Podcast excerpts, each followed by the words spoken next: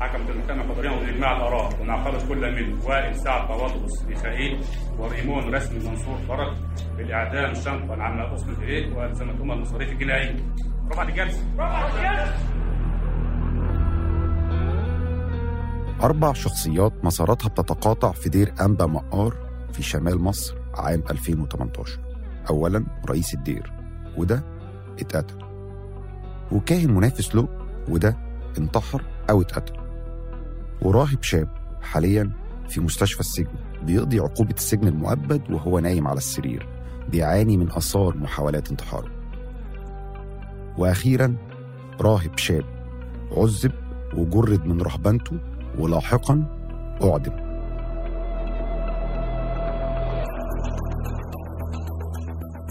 عشان نفهم مين دول وإيه اللي حصل كان لازم نعيد بناء جريمة القتل اللي حصلت في دير أنبا مقار من جديد. والبداية كان لازم تكون في الدير.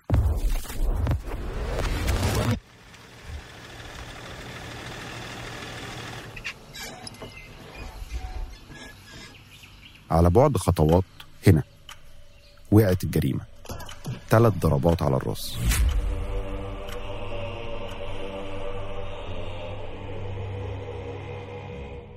الضحية هي بطلنا الأول رئيس الدير الأنبا إبيفانيوس كان الأنبأ بفانيوس لديه من العلم والكفاءة والفصاحة ما يجعله يتصدى لأي خلافات لاهوتية داخل الكنيسة القبطية. هنا في أسيوط جنوب مصر بتنتهي حياة البطل التاني الكاهن زينون. أب اعتراف واحد من المتهمين بالقتل وهو نفسه اللي كان بيقود المعارضة للأنبأ إبيفانيوس وهو نفسه اللي قتل أو انتحر بشكل غامض جدا. وأفاجأ بصورة أبونا زينون دوا إن هو ده اللي كان قاعد معانا في المضيافة.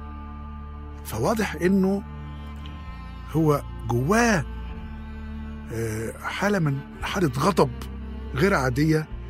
يعني بالنسبة لي أنا واحدة من القرائن اللي تقول آه كان مشترك.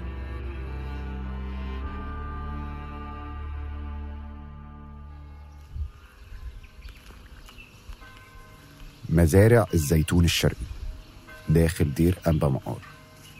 هنا كان المكان اللي بات فيه الراهب فلتقوس يوم الحادثة. بطلنا التالت الشاب العنيف زي ما بيقولوا والكاتب صاحب الأسلوب زي ما بيقولوا.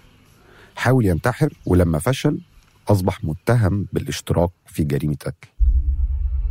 دخلنا أنا والأولاد وهو قعد يعني جالنا وفضل قاعد معانا لحد الساعة 11 بالليل يلعب مع الأولاد.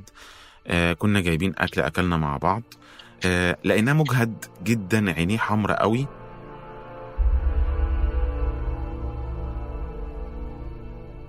على بوابة الدير الضخمة دي استقبل أشعية واحد من ضيوفه بعد الحادث بدقايق. أشعية الراهب الشاب هو بطلنا الرابع. اللي بيقولوا عليه ابن نكتة ولسانه طويل واللي حكم عليه بالإعدام بتهمة قتل رئيس الدير.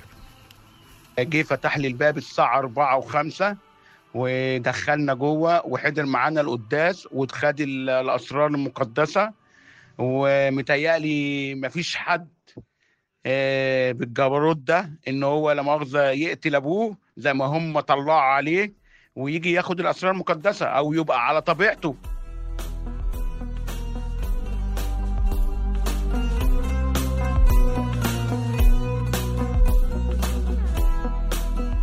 بعد رحلة بحث استمرت شهور اتنقلنا فيها ما بين أوراق التحقيقات والشهود والأديرة والكنائس. هنقدم لكم سلسلة حكاية الراهب من بودكاست أحراز. وهكون معاكم أنا أحمد رجب.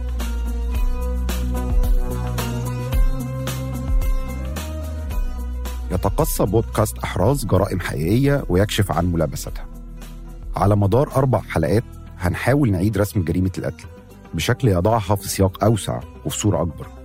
يمكن ده يساعدنا نجاوب على بعض الأسئلة.